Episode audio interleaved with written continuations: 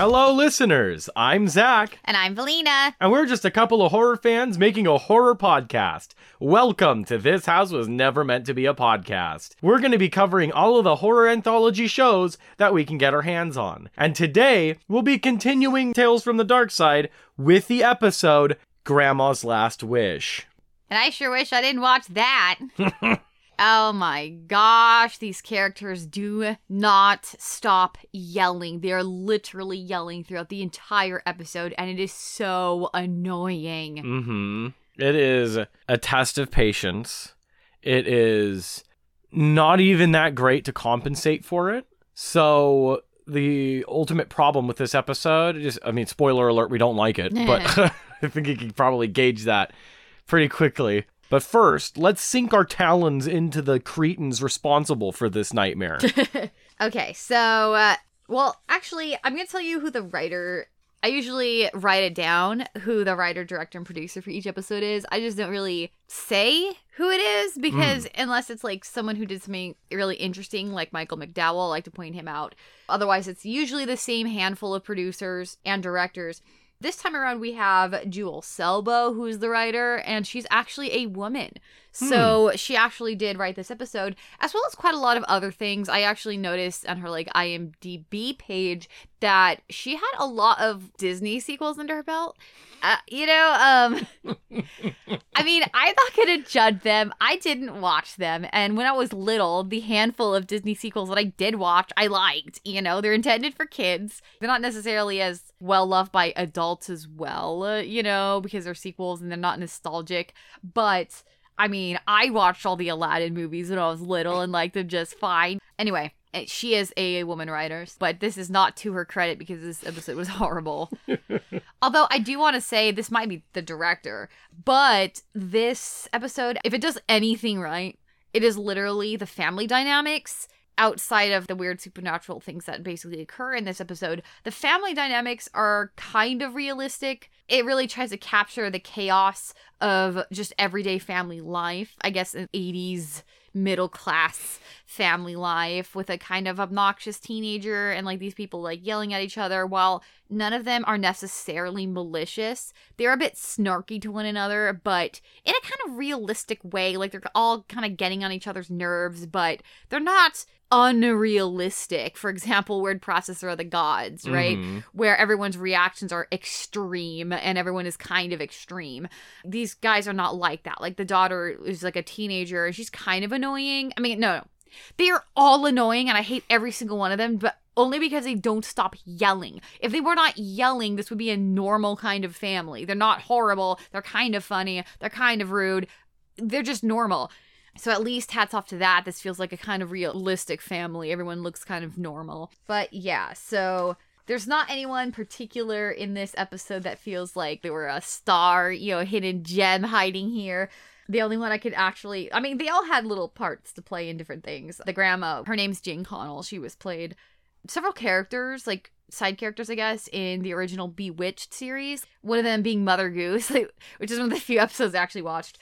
And a lot of them have been in other things. I'm not really going to get into them until we reach them in the episode, which I find more interesting than just giving you like a list of everyone. Mhm. So we'll get to them. But there's only five people in this episode. So we have a larger cast than the last couple episodes, which have like what one or two people tops. What was the Mhm. last episode? Like Bigalow's Last Smoke. There was like two people, three if you count the dude in the the wall. the wall. Yeah.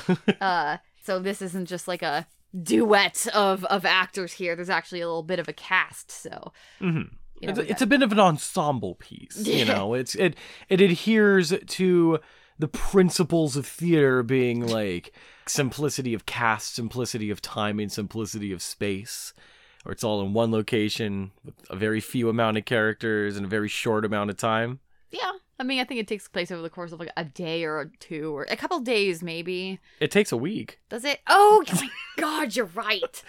But still i Ah. mean it depends on your scope of time Yeah, yeah. that, that's a fairly short amount of time Alrighty, what the heck is in this episode? What happens? Why is it horrible? Let's Okay. get started. Start with the first second. Okay, so the episode opens on a black record player playing some old vaudeville music, and we're looking at some old black and white photos just to show how much of a dinosaur grandma is.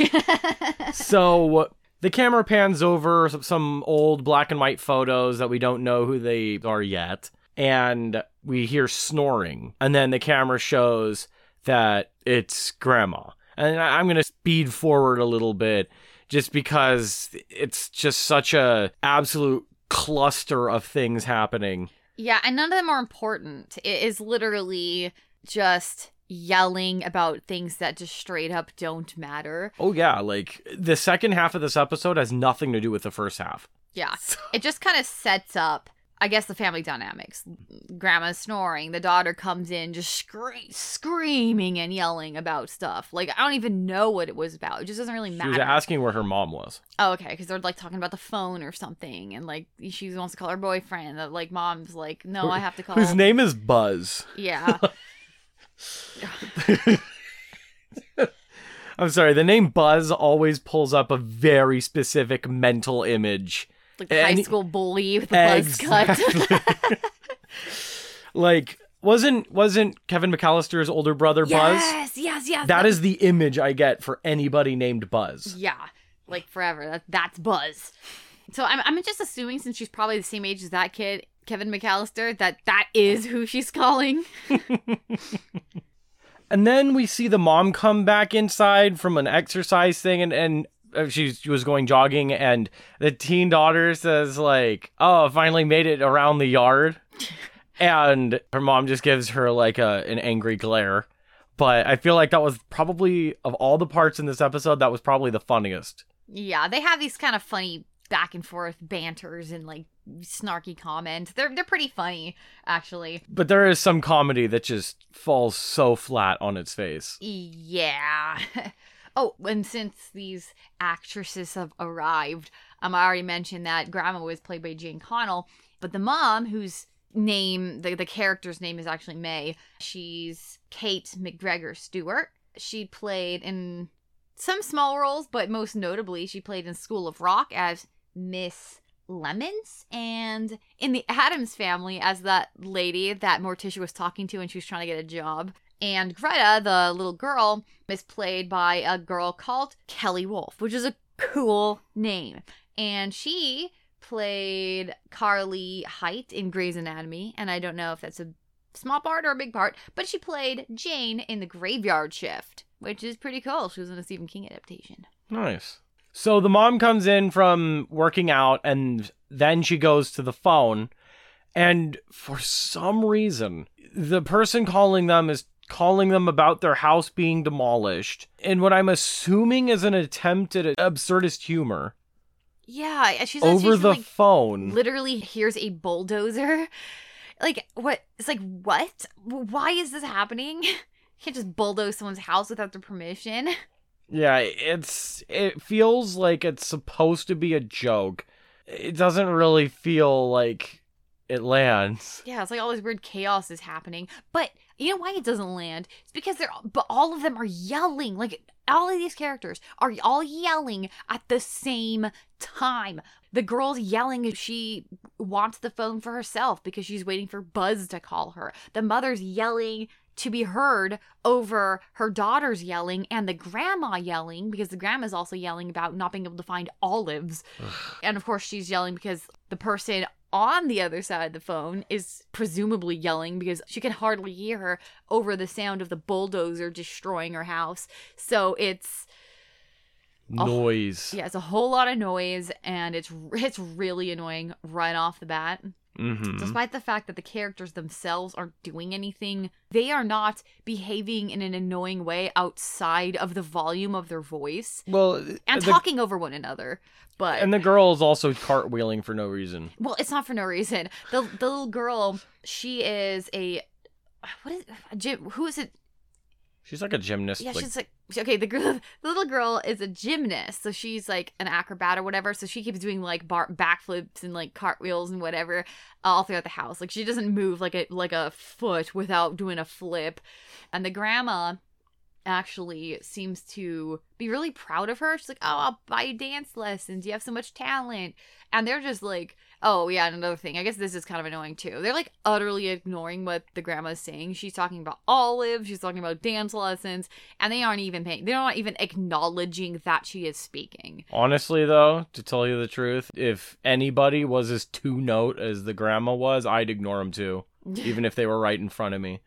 But That- that's so just rude. Like she probably has like Alzheimer's or some sort of form of dementia because she's explicitly shown to have like memory problems. Because the mother, in between yelling at her daughter and yelling on the phone, says, "Oh, grandma, you forgot to turn the sink off again. You left it running again." You know, so she clearly has problems with her memory and even then she's talking about the olives that she can't find them and she looked everywhere so she's got she's got memory problems and and even still I just like no excuse to like ignore someone but apparently they think it is Yeah, so not only that, are they on the phone with a bulldozer and, and grandma talking, trying to talk to everybody while they're on the phone and, and talking to each other. The girl's also screaming, and it's just constant noise. And I, I can't even talk about this episode without just wincing at the memory. yeah Anyway. either way it's a whole lot of nothing really that's happening hmm because like none of this scene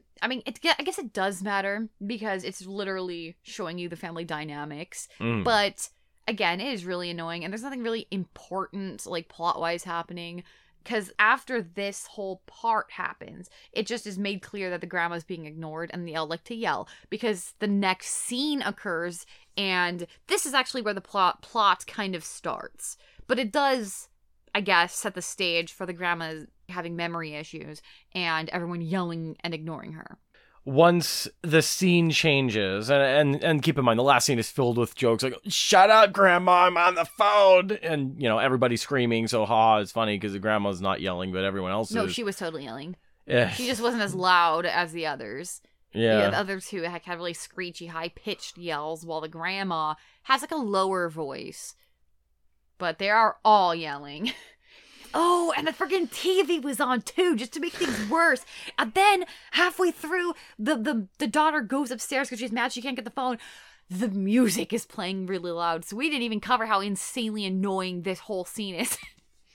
but either way, nothing important was happening anyway. It was just as annoying as humanly possible. yeah and then the next scene we see the table set and and i noticed that there's like a bowl that's supposedly filled with bran but it just looks like sesame sticks Yeah. it's just sesame sticks in a dry bowl and and just glasses set up here and there and then we know which which part of the table was grandma's because it's the only one with olives No, those were in the middle of the table at first, and she reaches over and grabs them.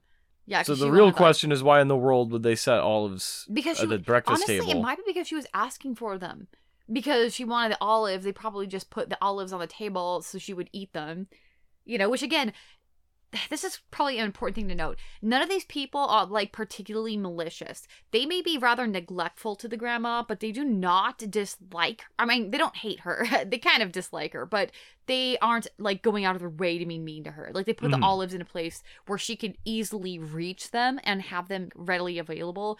And it was probably because she was talking about them earlier. So even though they were utterly ignoring what she was saying, they actually did put the olives on the table. At least I assume they did it because no one wanted the bran, this this disgusting looking cereal, and she kind of assumed that all of them should eat it. You know, she was like, "Oh, you're not eating your bran," and it's like, who the world would eat that? It looks disgusting. But since none of them were eating it, makes me wonder if she didn't set the table herself.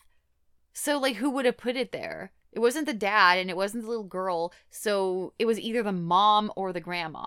And I don't remember if the mom was eating bran. I know the grandmother was. I think the mom ends up eating one of the donuts but uh that's a little further ahead Well, we see we like see- a second or two. we see that she'd spilled orange juice on the table and she's cleaning it up with the paper towels that she Oh. didn't tear away from the Yeah, the that's how the next scene starts. She's like, yeah, cleaning the orange juice, and it just kind of like shows that the this long line of paper towels from the counter, you know, the roll where the paper towels are hung, all the way to the table. She just grabbed it and pulled it all the way there, and it didn't break until some part later. She just kind of pulls a little harder, and the whole thing comes gently flopping to the floor, and she just starts putting the rest of them in her pocket. But uh, yeah, yeah, I guess that's how it starts. And then after that, we are introduced to the father, who, if you've seen a few of these episodes of this series, you know exactly what this dude already looks like before he even walks in. Yeah, he's He he's is father every man, Somewhat tan, balding, kind of Italian looking dude, like Trevor Ochmonek. If you've seen who how he looks, Alf. If you also uh, watch 80s TV sh- shows, the Trevor Ochmonek look is so incredibly common in this series, and this dad looks no different. Yes. Oh, and he's played by a man named Paul Avery, and he played uh, the best thing I guess that I mean that I've seen that he's played in is random TV cameraman in the original Superman with that one guy Christopher Reeves. Christopher Reeves. yes, thank you. He played uh in that movie as like, you know, some rando. I mean, it's more movies than I played in, so I'm not trying to put him down. Yeah, that's true. So, um, what happens after this is she starts bringing up this. I don't remember what was the descriptor for the floorboard on the porch, It was but like a rotten floorboard. She Oh, just said, "Oh, it. did you fix it?" and he keeps telling her like, "Yeah, I, yeah, I'm gonna fix it. Get off my back." And she has a great response to that. She's like, "I'm your mother. That's where I belong." On his back. but that's kind of a recurring gag that doesn't go anywhere. Is fixing that patio board. Yeah, it was like I think that was it was on the porch, so I assume it's like the front porch. Mm-hmm. Otherwise, it wouldn't really be a tripping hazard. I assume none of these guys go into the backyard. So after that, he tries to grab a donut and she like slaps his hand, and then Oh, it's not even that. He picks up the whole tray and and he he's like holding the tray. He puts his hand to grab a donut from the tray he's holding, and she just slaps like his hand that also is slapping the whole donut tray, and it like smashes the donut. I don't even know if one goes flying off. and then she like pulls it away from him and like, eat your bran. yeah, it's just like I don't know. It's just like come on, It's like, let him have the "Grandma, donut. tho- Grandma, those are twigs. Eat your sticks. you stole a bird nest from the backyard, Grandma. So uh, He's eating his white nuts.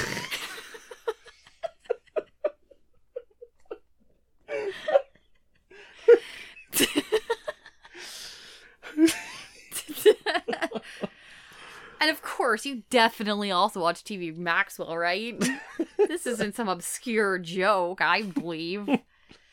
Okay, so then we're reintroduced to Greta, who is the daughter, and she is wearing oh this oh like god, punk clown. 80s outfit, It, I would but not say a cool punk 80s outfit. Yeah, I would say that she's dressed like some kind of a stereotypical hooker if she wasn't wearing like a thousand layers.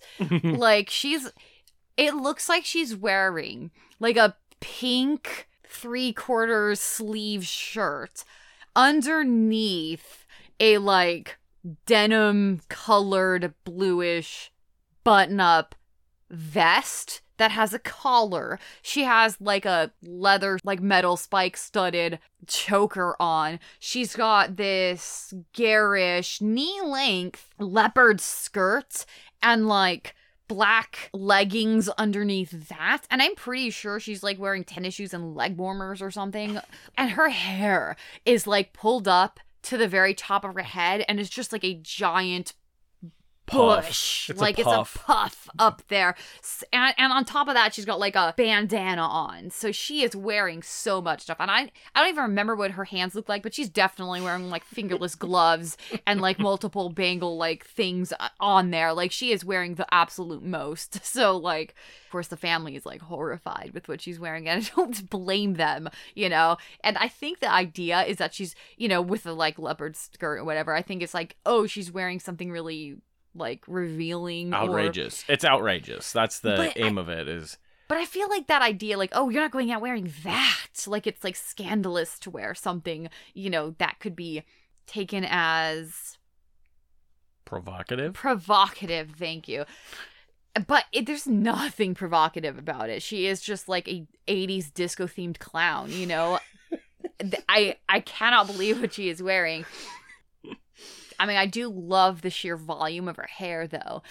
But yeah, I mean, what she's wearing, though, my gosh, I wouldn't want my daughter just that. Like, be like, please, honey, like, wear this bikini. Like, don't wear that.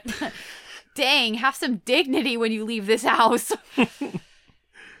So yeah, the grandma ends up nagging her a bit about not only what she's wearing, but not eating bran as well. And then the daughter complains to the dad about it within earshot of the grandma. well, maybe. I mean, in the earlier scene, she was like screaming at her and she couldn't hear a thing. So she is kind of not within earshot. The episode's really inconsistent with that though. Ah, like really true. inconsistent with that before the catalyst. So I don't know how much credence to put into that because it, it seems like they weren't keeping track. Yeah, so then the mom comes in and we see that the mom is in like a suit Mhm. with ruffles. I, I feel like that's not a very Yeah. typical office attire, Well, but it's like she's like wearing like an 80s female power suit, you know? Mhm. So it's kind of got like the pencil skirt kind of a I don't even know if it's a pencil skirt, but it's like a skirt and it has like the white button up shirt underneath, but it's ruffled so it's feminine and Mhm. like this just kind of stiff looking jacket that matches the skirt. uh-huh. You know, she's definitely a businesswoman and probably the one bringing home the bread because she's got her suitcase, which she very explicitly sets right behind the chair. Definitely not a slipping hazard. and you, you better remember that because that's important that we're gonna get to later. Oh yeah, It's like a Chekhov's gun. Chekhov's suitcase. So after that, the mom grabs the donut, and this is the only person that grandma doesn't seem to mind eating the donut. I noticed. Everybody else, she's mad about not eating the bran, but the mom, she's uh, totally okay with the donuts. Maybe it's because the mom actually exercises. Because the dad, he, he oh, like the daughter doesn't do gymnastics? Well, well, here's the thing. With the son, she likes to nag him, and with the granddaughter, she sees the granddaughter as kind of like a young version of herself, just doing the wrong things. Because even though she's super proud of her talent for being super flexible and like athletic, she wants her to dance like she did when she was young. But the mm-hmm. granddaughter doesn't want to dance; she wants to be a gymnast. It's just the grandma thinks that's like beneath her, like she's oh like a monkey off the like swinging off the bars, you know, which isn't really endearing of the grandma. It's like just be happy that she's being athletic, you know? She's doing something with her talent. She's just not dancing. Oh, but don't worry. We'll get to the grandma soon enough. Yeah. And I think that's why she doesn't want the granddaughter to eat the donut because she wants her to be fit like her when she was young and the the dad she probably sees as just being lazy and not therefore able to eat food because he isn't going to do anything to like work it off. While the mother, even though she's like kind of like husky, I guess, she is like exercising. So out of Mhm. like, you know, she's definitely healthier than her husband. So it's sort of like, well, you can have a donut because you're literally going to go exercise it off, you know, and probably even work it off at work with your brain power. you know, maybe she's like a lawyer or something. I don't know. But then after that, with the introduction, grabbing the donut and setting her suitcase down for eventual hopeful murder, she then also jokes about the daughter's outfit because you know that that was just so funny the first Oh, two times. But actually, it was kind of funny. She's like, did you sleep hanging upside down? yeah, and it's like, you know, it does look like that. But uh, it's like, thanks for the compliment, Grandma. So after that, the grandma then shuffles on without her walker, which was an important thing hmm that she has to walk with a walker, but she decides to not walk with a walker this time. And the mom is like, Grandma, what, use your walker, you know? And it's like, she's saying it kind of like angry because they're always kind of yelling, but she's it was more like a con- confused concern. Yeah, because she's like, type that is what she needs to walk and balance. She's like, "Hey, know? hey, grandma, use your walker." Like, yeah. So it's like another sort of it's it's just one of those things. It's an example of that this family actually cares about one another. You know, they may show it in like really annoying ways, like yelling at one another, but like they do care. You know, even the grandma telling them to eat the bran is, you know, example of caring, even if it is kind of annoying to everyone involved. Because, like, first of all, don't tell me to eat these rocks, um, and secondly, it's just don't tell me what to do. Mhm. So she shuffles along and then she ends up tripping on the suitcase.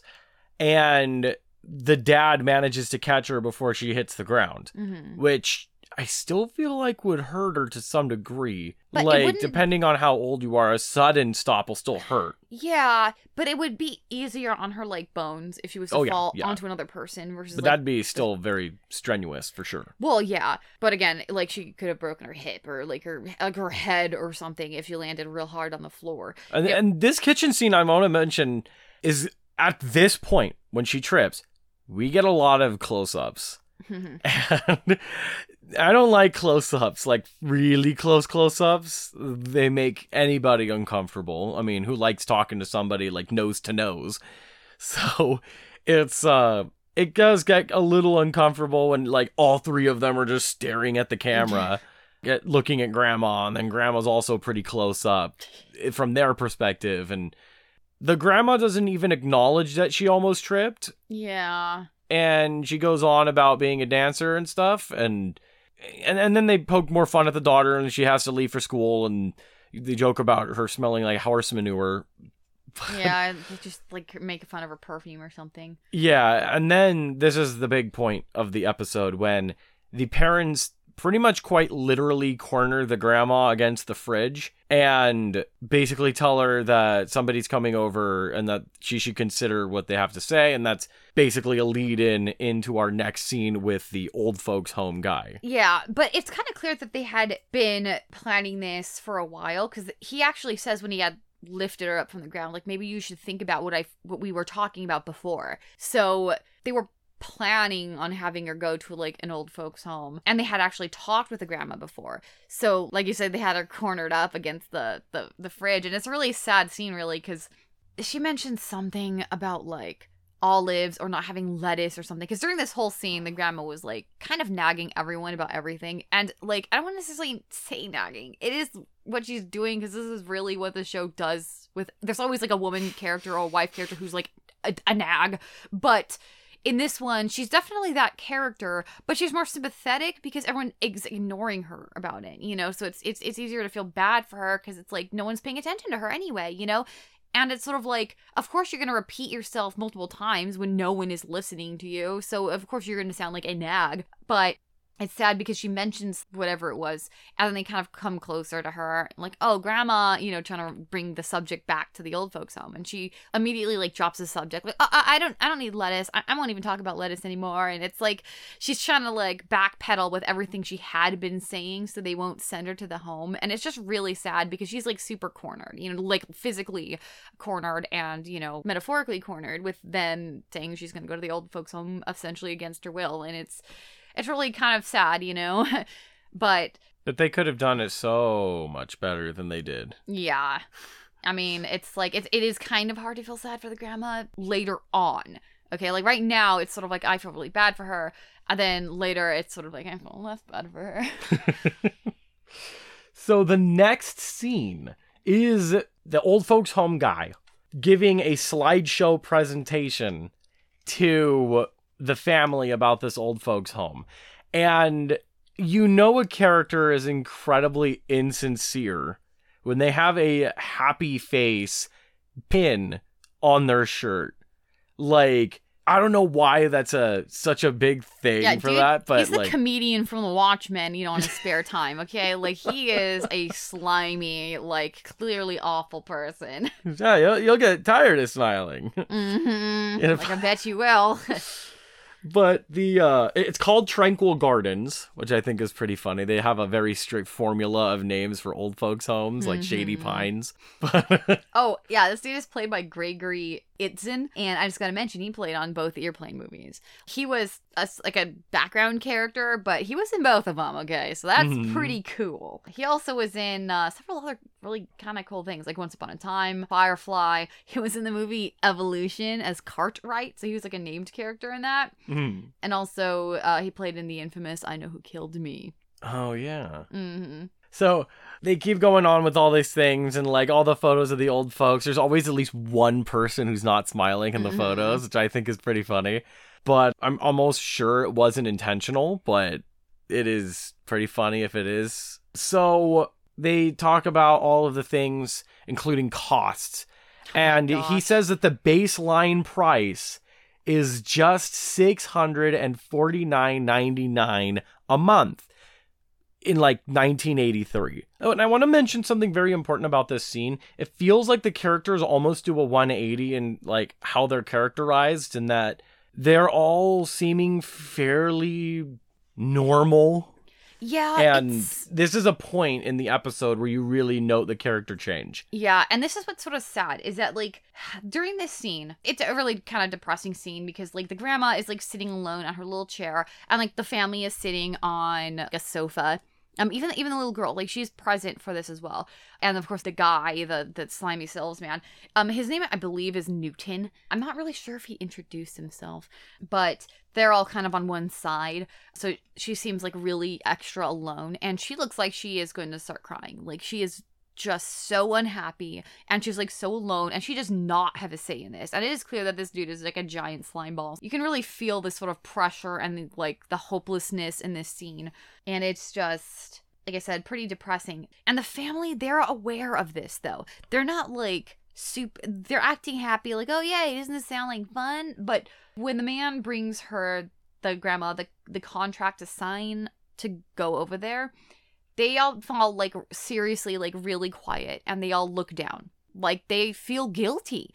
That that's actually guilt. Like they feel bad about this. They know she doesn't want to go. They're aware of that and they feel bad about it. But from their perspective the grandma is suffering from memory problems and we've seen at least two examples of this. She can't hear. They're always having to scream at her for her to hear them uh, most of the time anyway. And of course, there is, I mean, I'm not gonna like say they're 100% innocent only or thinking of her. Like, they're annoyed by her and they don't really have the time of day for her. They don't want to bother with that. But at the very least, they do feel guilty and they are aware of her feelings on this. They just believe it's best for her and, you know, them that she goes to this old folks' home. And probably to alleviate their own guilt, they you know, say what they say next, Ducky. I don't need Yeah. to like take over for you there. The glad hand guy leaves. Glad hands.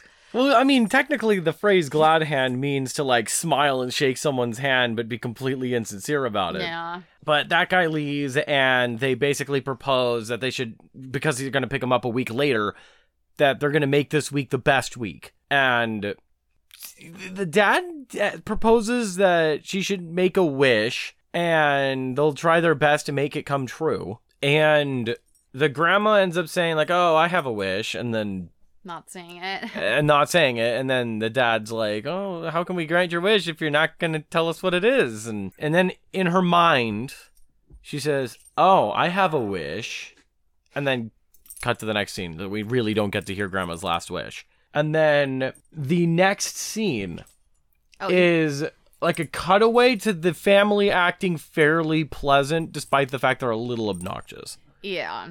so like the mom is mopping the kitchen floor, I think. I think it's the bathroom.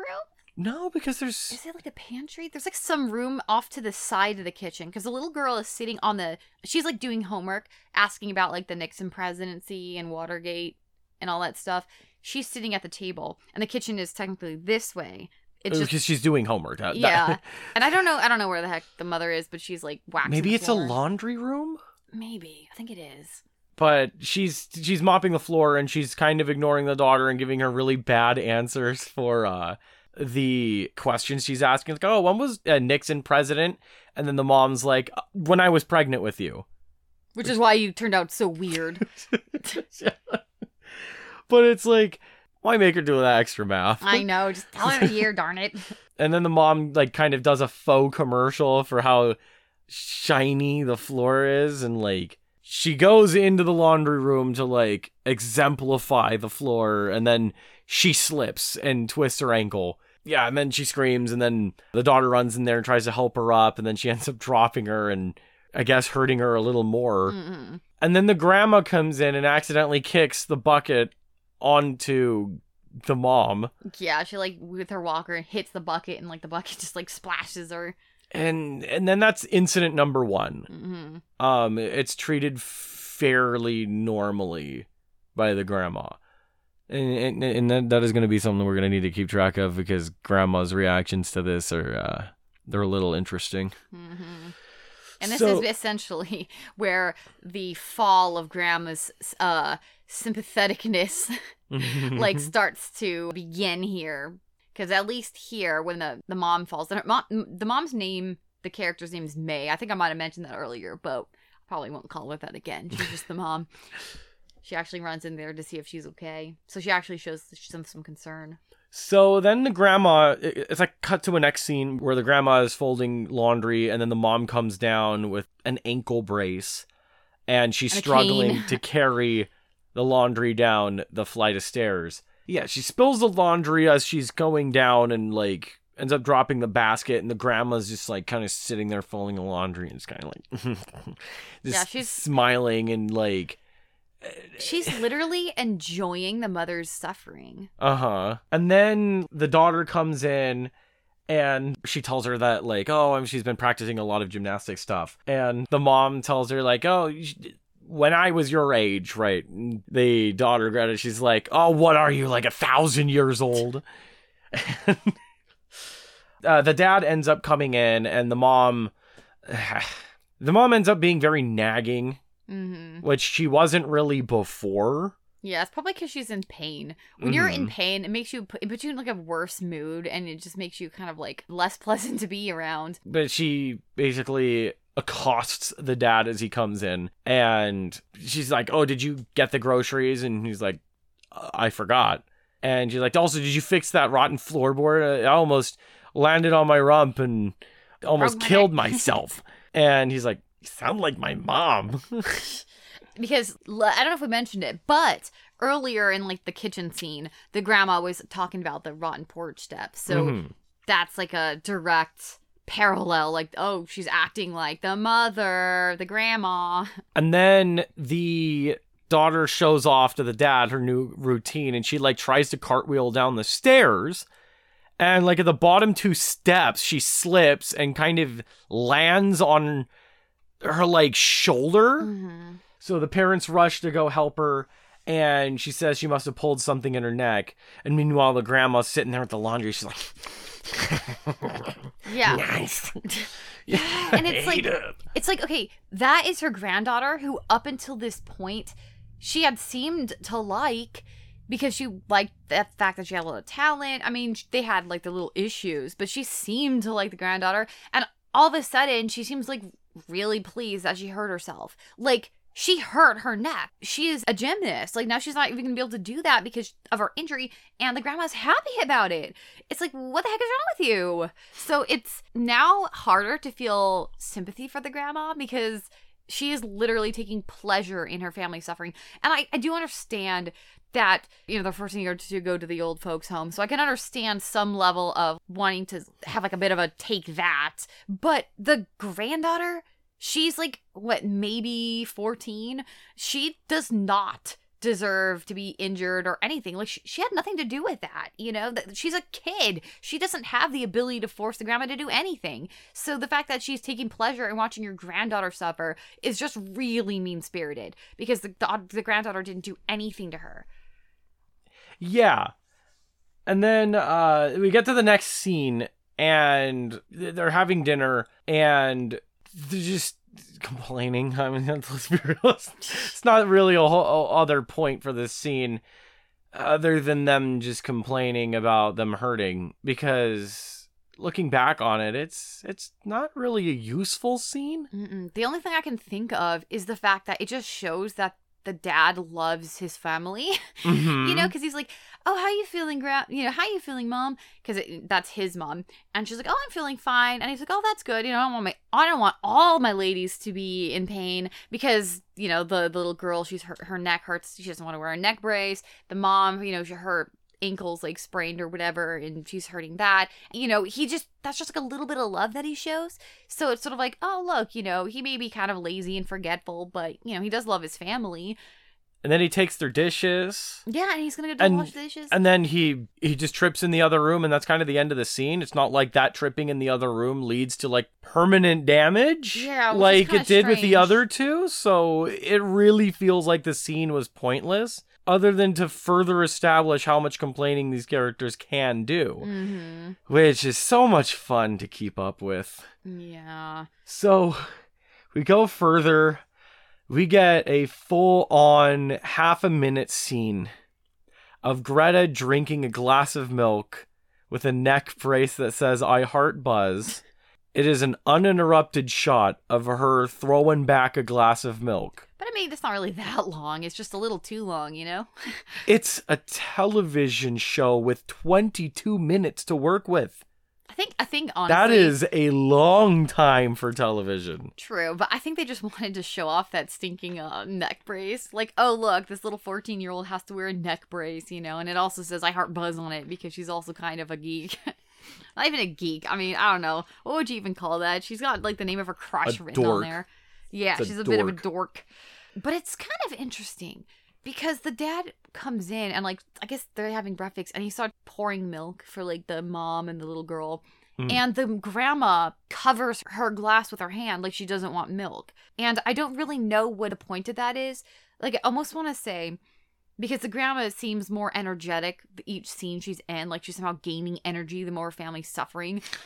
But I wonder if the previous scene isn't to say, oh, look, she isn't hurting when she's old and should be hurting, you know, or complaining about something, but her family is the ones complaining. And now it's like, oh, the mom and the little girl, they're drinking milk for strong bones when the grandma doesn't need that anymore. She's got bones of steel, maybe.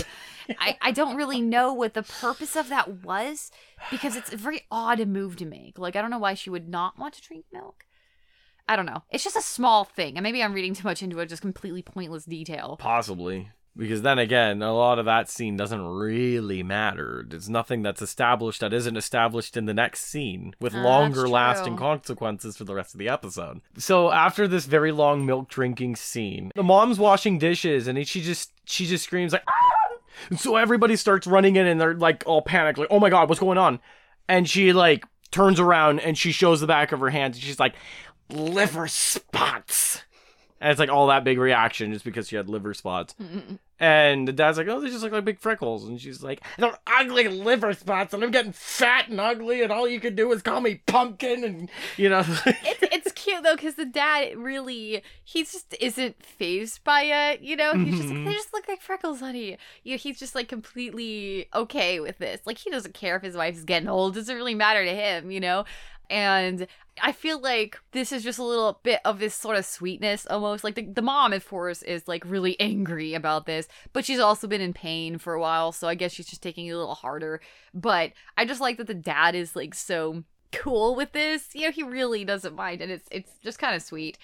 So the mom wants to get him to go to the store, and he's like, I gotta fix the washing machine. She gets upset because you know she can't drive there herself because of her foot, and then she storms out of the room and she like pushes Greta out of the way, which hurts her, and she screams, you know, because that's the default reaction to anything in this episode is screaming. screaming.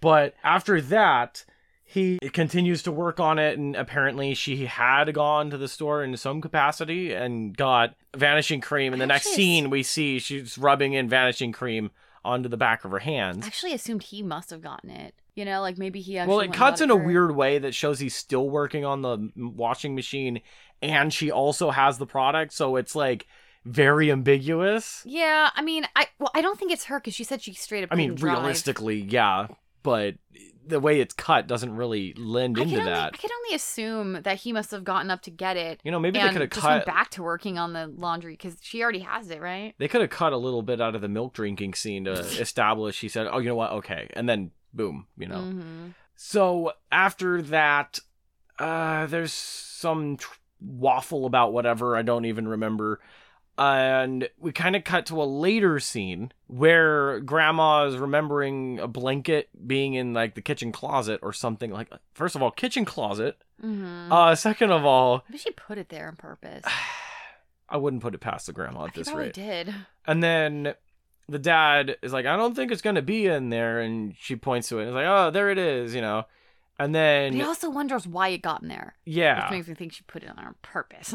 and then he pulls the blanket down, and there's this giant metal pot. it's a hibachi. yes, we find that out later, but it's just it doesn't. It looks like if you were to mix a slow cooker with a old baby's cradle. That's what it looks like. Because it's like got the little feet on the bottom on skis that kind of look like the rocking bed type of things. And the whole thing comes down, and he, you know, super air quotes, comically slides down with the hibachi on his head. Yeah, it like literally. I mean, it's practically a giant iron anvil, and it lands it on his head. And so they all panic and they're trying to get him to like come to his senses, and he's kind of out of it. And like everybody's screaming and yelling at each other, and nobody can hear each other. So it prompts everyone to start screaming louder. And then the grandma comes, starts yelling, and then they call the doctor that apparently lives across the street. hmm And uh, everybody's still yelling at each other, and they can't hear each other. And it's funny because the grandma's getting super frustrated that that can't hear. You're like, oh, it's frustrating that they can't hear me, and it's sort of like, oh, like, like this whole time she's like just maliciously glad her family's suffering. You know, oh, now they are getting a taste what it's like to be me, and it's like, well, now aren't you getting a little taste what it's like to be them? You know, Mhm. like it's just because she's like super frustrated that they're like having trouble hearing her, which is just weirdly like hypocritical. You know, I mean, not that I think that you should be frustrated at someone who can't hear you. That's just like, you know, it's like they can't help it. Don't be mad at them. Mhm. Although I can't really tell if they were ever mad at her. I feel like that might be the reason they stopped paying attention to her half the time because she can never hear them, which again Mhm. is really horrible. But they were never necessarily frustrated at her like she was with them. I don't know, but she has this weird superiority complex over them, I guess. So I don't know. It So- just makes her so much less sympathetic. and then that's kind of where the the section ends, and then we get to the final scene. Oh my god, we're almost there. Hmm. So everybody's at the table and everybody's wearing hats and it feels really pleasant. Like everybody's kind of happy and everybody's like, "Oh, you know, it's final day. It's going to be uh you never really told us what your wish was, grandma." And then they start rambling on about a story of like when the dad was younger that he when he was a little boy he snuck into the theater and there was somebody there and like th- they start doing these like cartoonish old people voices Mhm. like oh and i remember when you were. it's like okay nobody really sounds like that unless you're like a talking horse Mhm. nobody really talks like that yeah so it just kind of continues on you kind of get the idea that this is like the fast forward aging process for the rest of them Yeah. and the grandma's They... acting the most lucid she has throughout the entire episode Mhm. and And they're like arguing over someone who was there. I don't know if it was the person they were trying to see, See, on yeah. stage. Like the mom and the um dad are like, "Oh, it was so and so. No, it was so and so." You know, like they were arguing like neither one can like remember. And all the while the little girl is like, "I feel weird." And it's like I don't know. It's just really kind of awful because there's also a zoom in on her face, and she's like, I, "I feel weird." Like she looks like she's getting sick. Um, oh, it's at this point we realize that she had like one like brown and one green eye Yeah, she's got like two different color eyes and they're like super obvious. Like one eye is totally brown and the other eye is like bright green. mm-hmm. And then like the grandma ends up saying oh it was me that you got snuck back into the stage to- to see me. And then they kind of continue on with the story about remembering when they were younger and the grandma just kind of like starts humming while also looking like a psychopath. Yeah, she's like humming this old kind of stylist song. You know It's how like there's like vaudeville yeah yeah, with like like that heavy vibrato and like higher like I want to say call it falsetto, but that really high pitched and like heavy vibrato kind of sound which I assume is there to sort of show that she's somehow gotten younger. Like she's much more lucid, right? Like is that like you said, and she remembers things a lot more clearly, and she clearly gained a little bit of her like singing talent back. Like she's speaking more speaking more clearly, like physically, right? And she can sing again. So she's like gaining strength from like their actual aging process. She's sucking the life out of them. So then we get the knock on the door, and then uh, the grandma goes to get it, and the mom is like, "Oh, you used your walker," and she just walks up and gets it because now she can walk without the aid of really her walker. cool she was doing backflips like the little girl just to the door, just flipping over there. and then the and then the guy comes in, and he's like, "Oh, you ready? You ready to go?" And she's like, "Oh, I guess." And She Uh, seems a lot more happy about it this time he, around. he was like, well, "The rest of your family gonna go see you off?" And they're like, "Oh, yeah, I'm thinking they might want to come with me." The humdinger heaven, and then he is guided to the dining room and you see just a horrified look on his face and you see that the entire family is now old.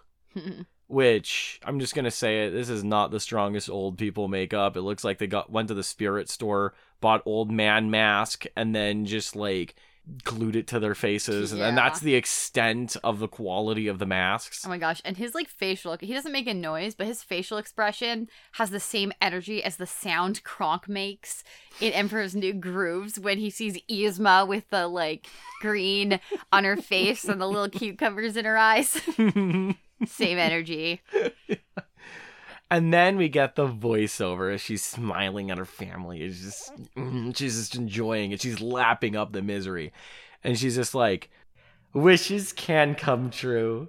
And that's where the episode ends. So tell me, Valina, what did you think of this episode? Well, I feel like it's very obvious that I did not like it, so I don't think very highly of it. However, I'm going to tell you what I honestly think went wrong with this episode. Because honestly, outside of the- all of the yelling, this wasn't too bad of an episode in terms of, I guess, just general quality.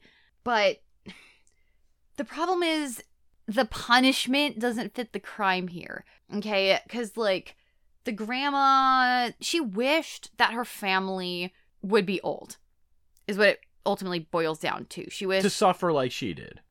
yeah and it's just really weird because i feel like this could have been like a revenge kind of a thing where they were really horrible to the grandma and the grandma gets her revenge or they're really ungrateful and unsympathetic but they're really not. I mean they are obnoxious and they can be neglectful but they're not really doing something that is so egregious that they deserve to lose their youth entirety or for the two adults like i think they're like 40 or something as, as much as they have left to just sort of be like pushed into elderlyhood i guess. Mhm.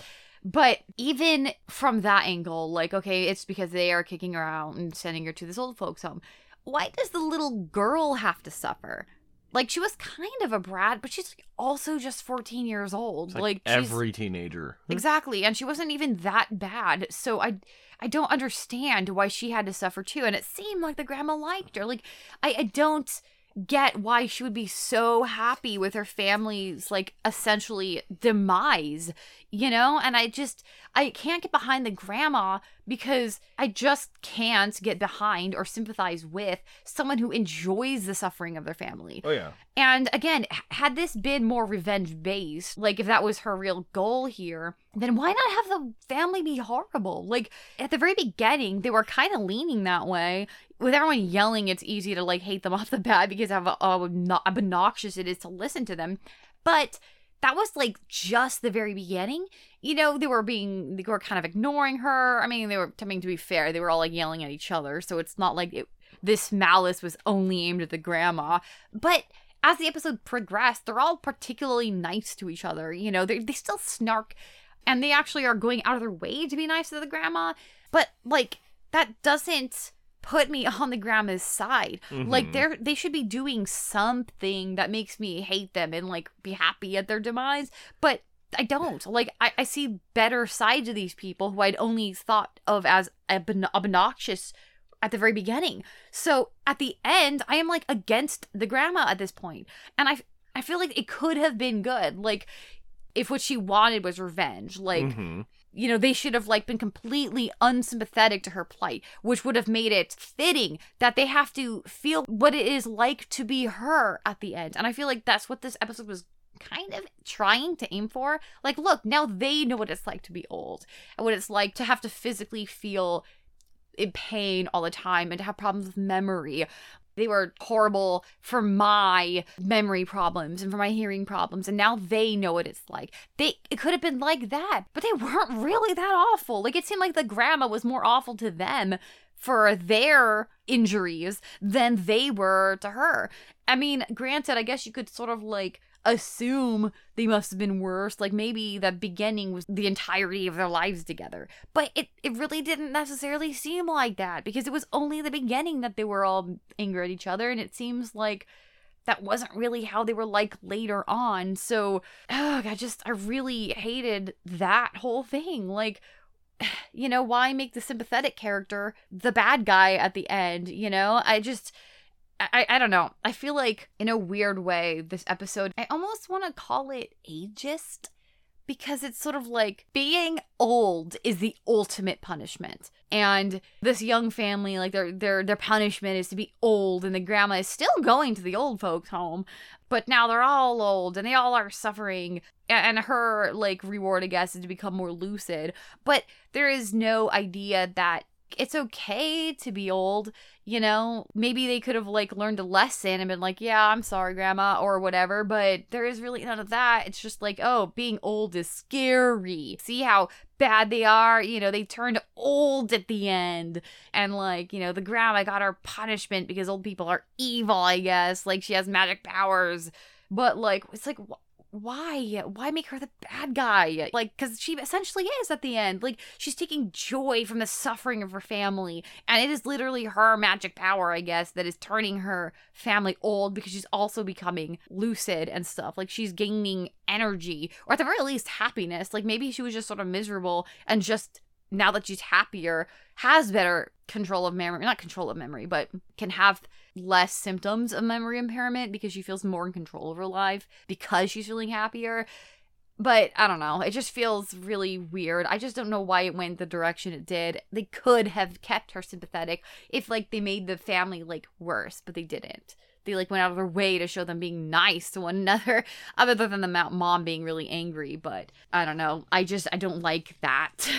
what do you think, Zaki? What do you think about this episode being the way it is, uh, what would you have changed about it to make it better? Um, I think you've already touched upon that, the making the family worse. Honestly, I feel like in a hilarious kind of way, and I know this sounds almost like heretical, mm-hmm. uh, especially considering your track record with this episode, but straight up, word processor of the gods did this better, despite it not doing it good. Totally did the hateable family that gets what they deserve mm-hmm. kind of mm-hmm. thing. They did it in a much better, more effective way. Even though they weren't awful, awful, they still were like consistently bad in the regards for the main character. Like we don't see that they're actually really good people outside of him or mm-hmm. whatever, and then he just makes them disappear for because he don't like them and he revels in their misery. It's just straightforward with it. Yeah. You know, they don't change. They don't. There's consistently inconsiderate of him. Mm-hmm. And then whatever. But I don't like that episode regardless. But they did it better there than this episode did with that. And I feel like it might have been to a point, but I don't feel like if it was to a point, they didn't handle it well. And I have to say it when an episode resorts to a lot of comedy and screaming, in a horror series, especially one that takes nuance like the subject of aging and death without respect to it, mm-hmm. it really just fumbles. Yeah. And that that's pretty much the essence of this episode is just bumbling and fumbling throughout its whole plot. It can't do comedy all that well, it can't do seriousness all that well. It can't do old folks makeup all that well. Yeah, and it's it's weird because like it's not even consistent with like the grandma character if you think about it because she throughout the whole episode like stereotypically only really wants to think about when she was young. Mm-hmm. And I don't know if that's realistic or not. I mean, I know there's a lot of people who think about you know the golden days when they were younger, and of course I do understand the fact that it's like when you grow older you start hurting more. Like I'm like 30 years old and you know i have a lot of pain you know and it's like dang i wish i was like 10 when my bones are made out of rubber. But you know it just it's just part of growing old that's fine. But like for her she didn't want to be young again. She kept thinking about oh when i was young i didn't know i would grow old. You know she kept saying stuff like that but she doesn't actually wish to be young again. She just actually wishes that her family was suffering. She wishes her family was old too. And not so they could bond but just so she can literally be watching them suffer as she's suffering. She wants to see her experience with old age cast upon the one she's related to, the one she is supposed to love. And I feel it doesn't even make sense. It's like, why is she so malicious when her family isn't really. I mean, I guess. I, just maybe, I don't know, maybe she should have just showed more before this week, right? Like maybe they were worse. And she's totally in the right to hate her family's guts. But it wasn't really shown because she seemed to care about them. And I know her going to the old folks' home hurt her deeply, but it doesn't really put me on her side because they seem to also have reasons. I mean, no, like it's half selfish reasons. Okay, don't get me wrong; they're kind of selfishly putting her in there as well. But this is also kind of like mainly triggered like okay we the ne- next day he's got to come over. Because she almost fell and hurt herself. You know she's been experiencing all these mental impairments uh, memory impairments i mean. And she almost fell and hurt herself. So it's sort of like on top of their selfish reasons that makes them want to put her there. So it's not like they're just pure evil you know. They're like half right? Not evil half selfish. And also half looking out for her. And if they had leaned harder on the like oh look they're really selfish jerks it would have worked so much more in this episode. But it doesn't and I, I just don't understand like why you went this direction you know? Why she didn't just wish to be young again mm-hmm. you know?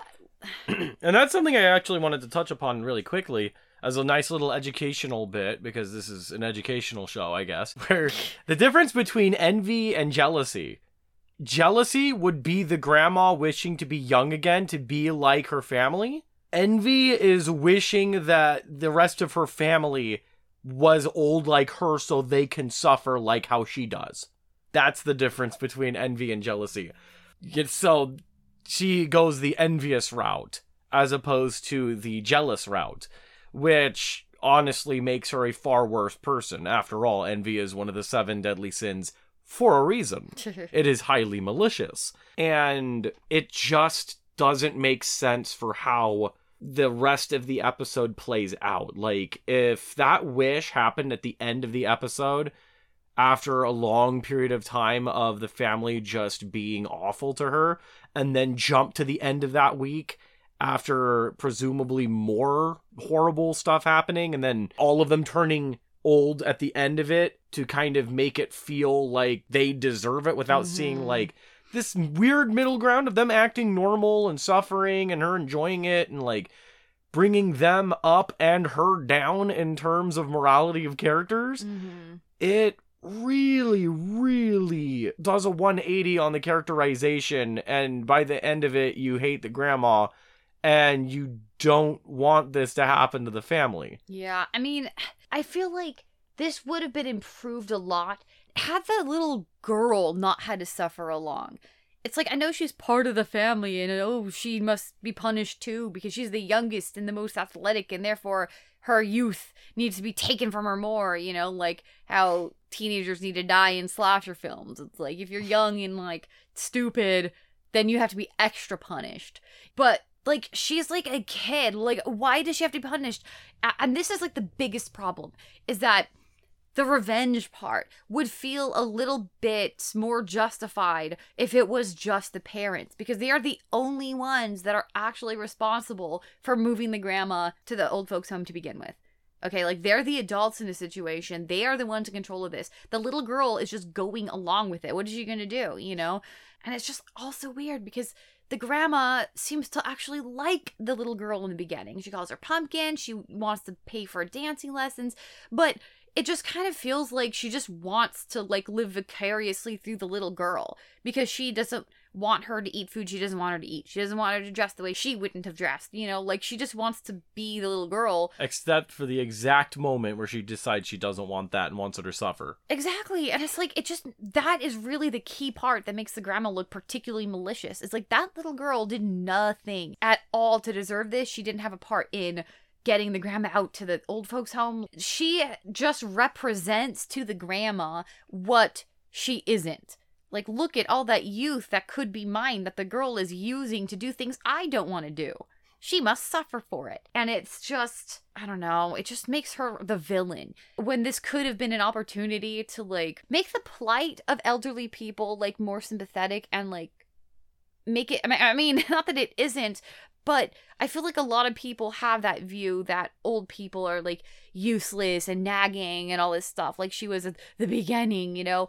But also at the beginning, it showed how helpless she was in her own home because they were all not paying attention to her and like having this, you know, cute scene with the paper towels, you know? And it's just like, she has very little autonomy in her own home, you know, and, and even in her own mind because she can't remember where things are. And it's just like heartbreaking. And like she doesn't have a control of what happens to her physically. Like they they are controlling the fact that she is going to be moving from her own home into the, the old folks' home, you know, and this is like stuff that hurts even as like a younger person having to watch because it's like you know makes me feel bad for her.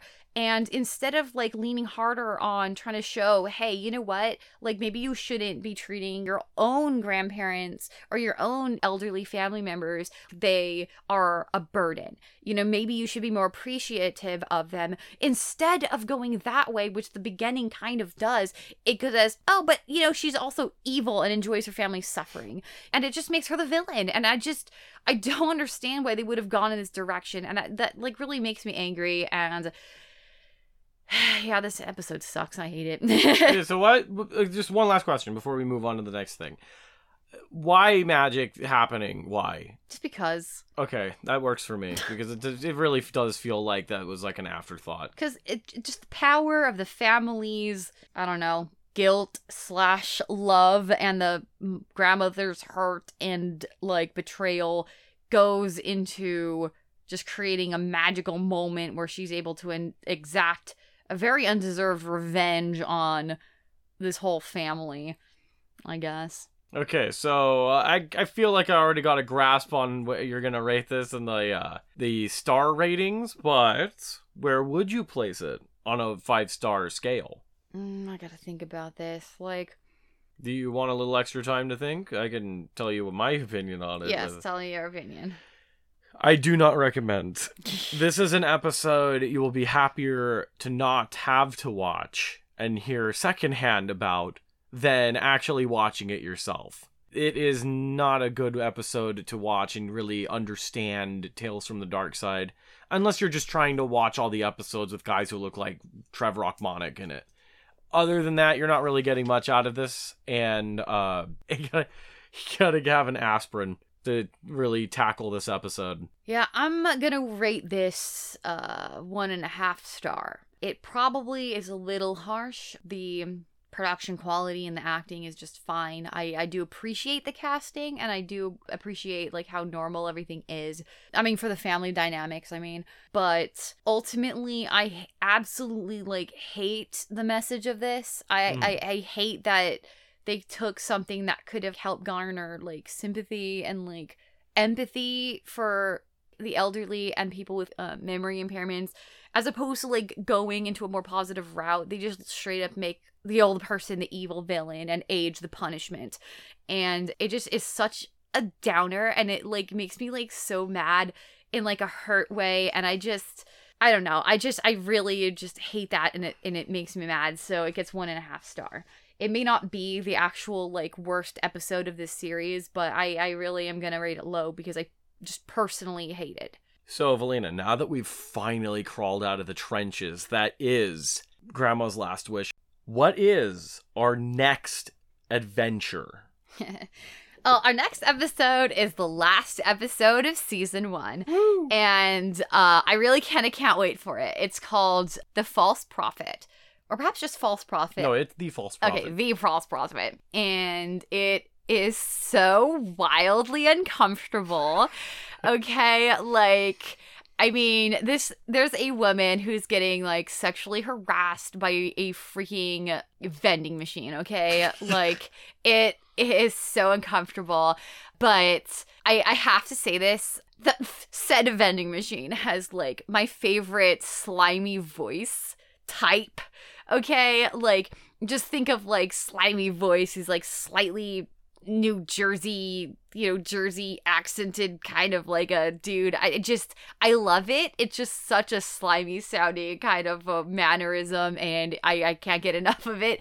And it's just such a bizarre episode. Like, I, I watch it and it's like, this is terrible. But I also kind of love it for the character. She's so sympathetic in a weird way. Like when I, and I hate to say this. Oh, you know what? I don't want to get too far No, into it. I'm not going to get into detailed. it. Okay. I love it. I hate it. It has Nancy's mom from a Nightmare on Elm Street. I cannot wait to talk about it. Yeah, um, where this episode was bad in a bad way, that episode is kind of bad in a good way, like in a really good way. Yeah, like it's just so. It's just you, you, I can't wait to talk about it. we will not hopefully take forever to do the next episode because I really want to get to it. I really want to watch this freaking horrible episode for my mind and put another horrible, wonderful episode in. So, uh, hopefully, we like I said, we won't take like another hundred years to get to our next episode. So, uh.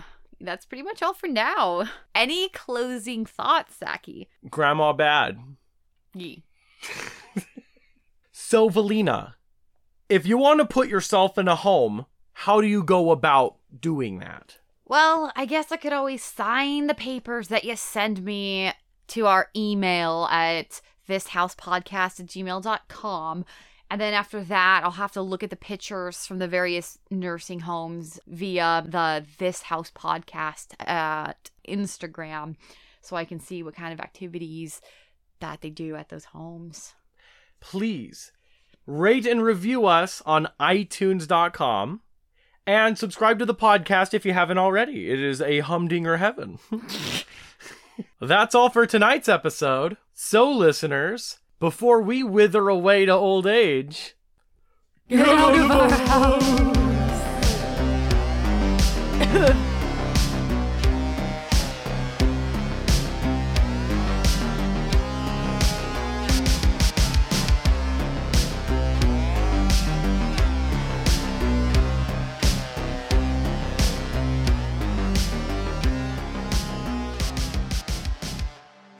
Put you in a box floating down the river, Grandma! You're probably right. You people are crazy! I'm getting out of here!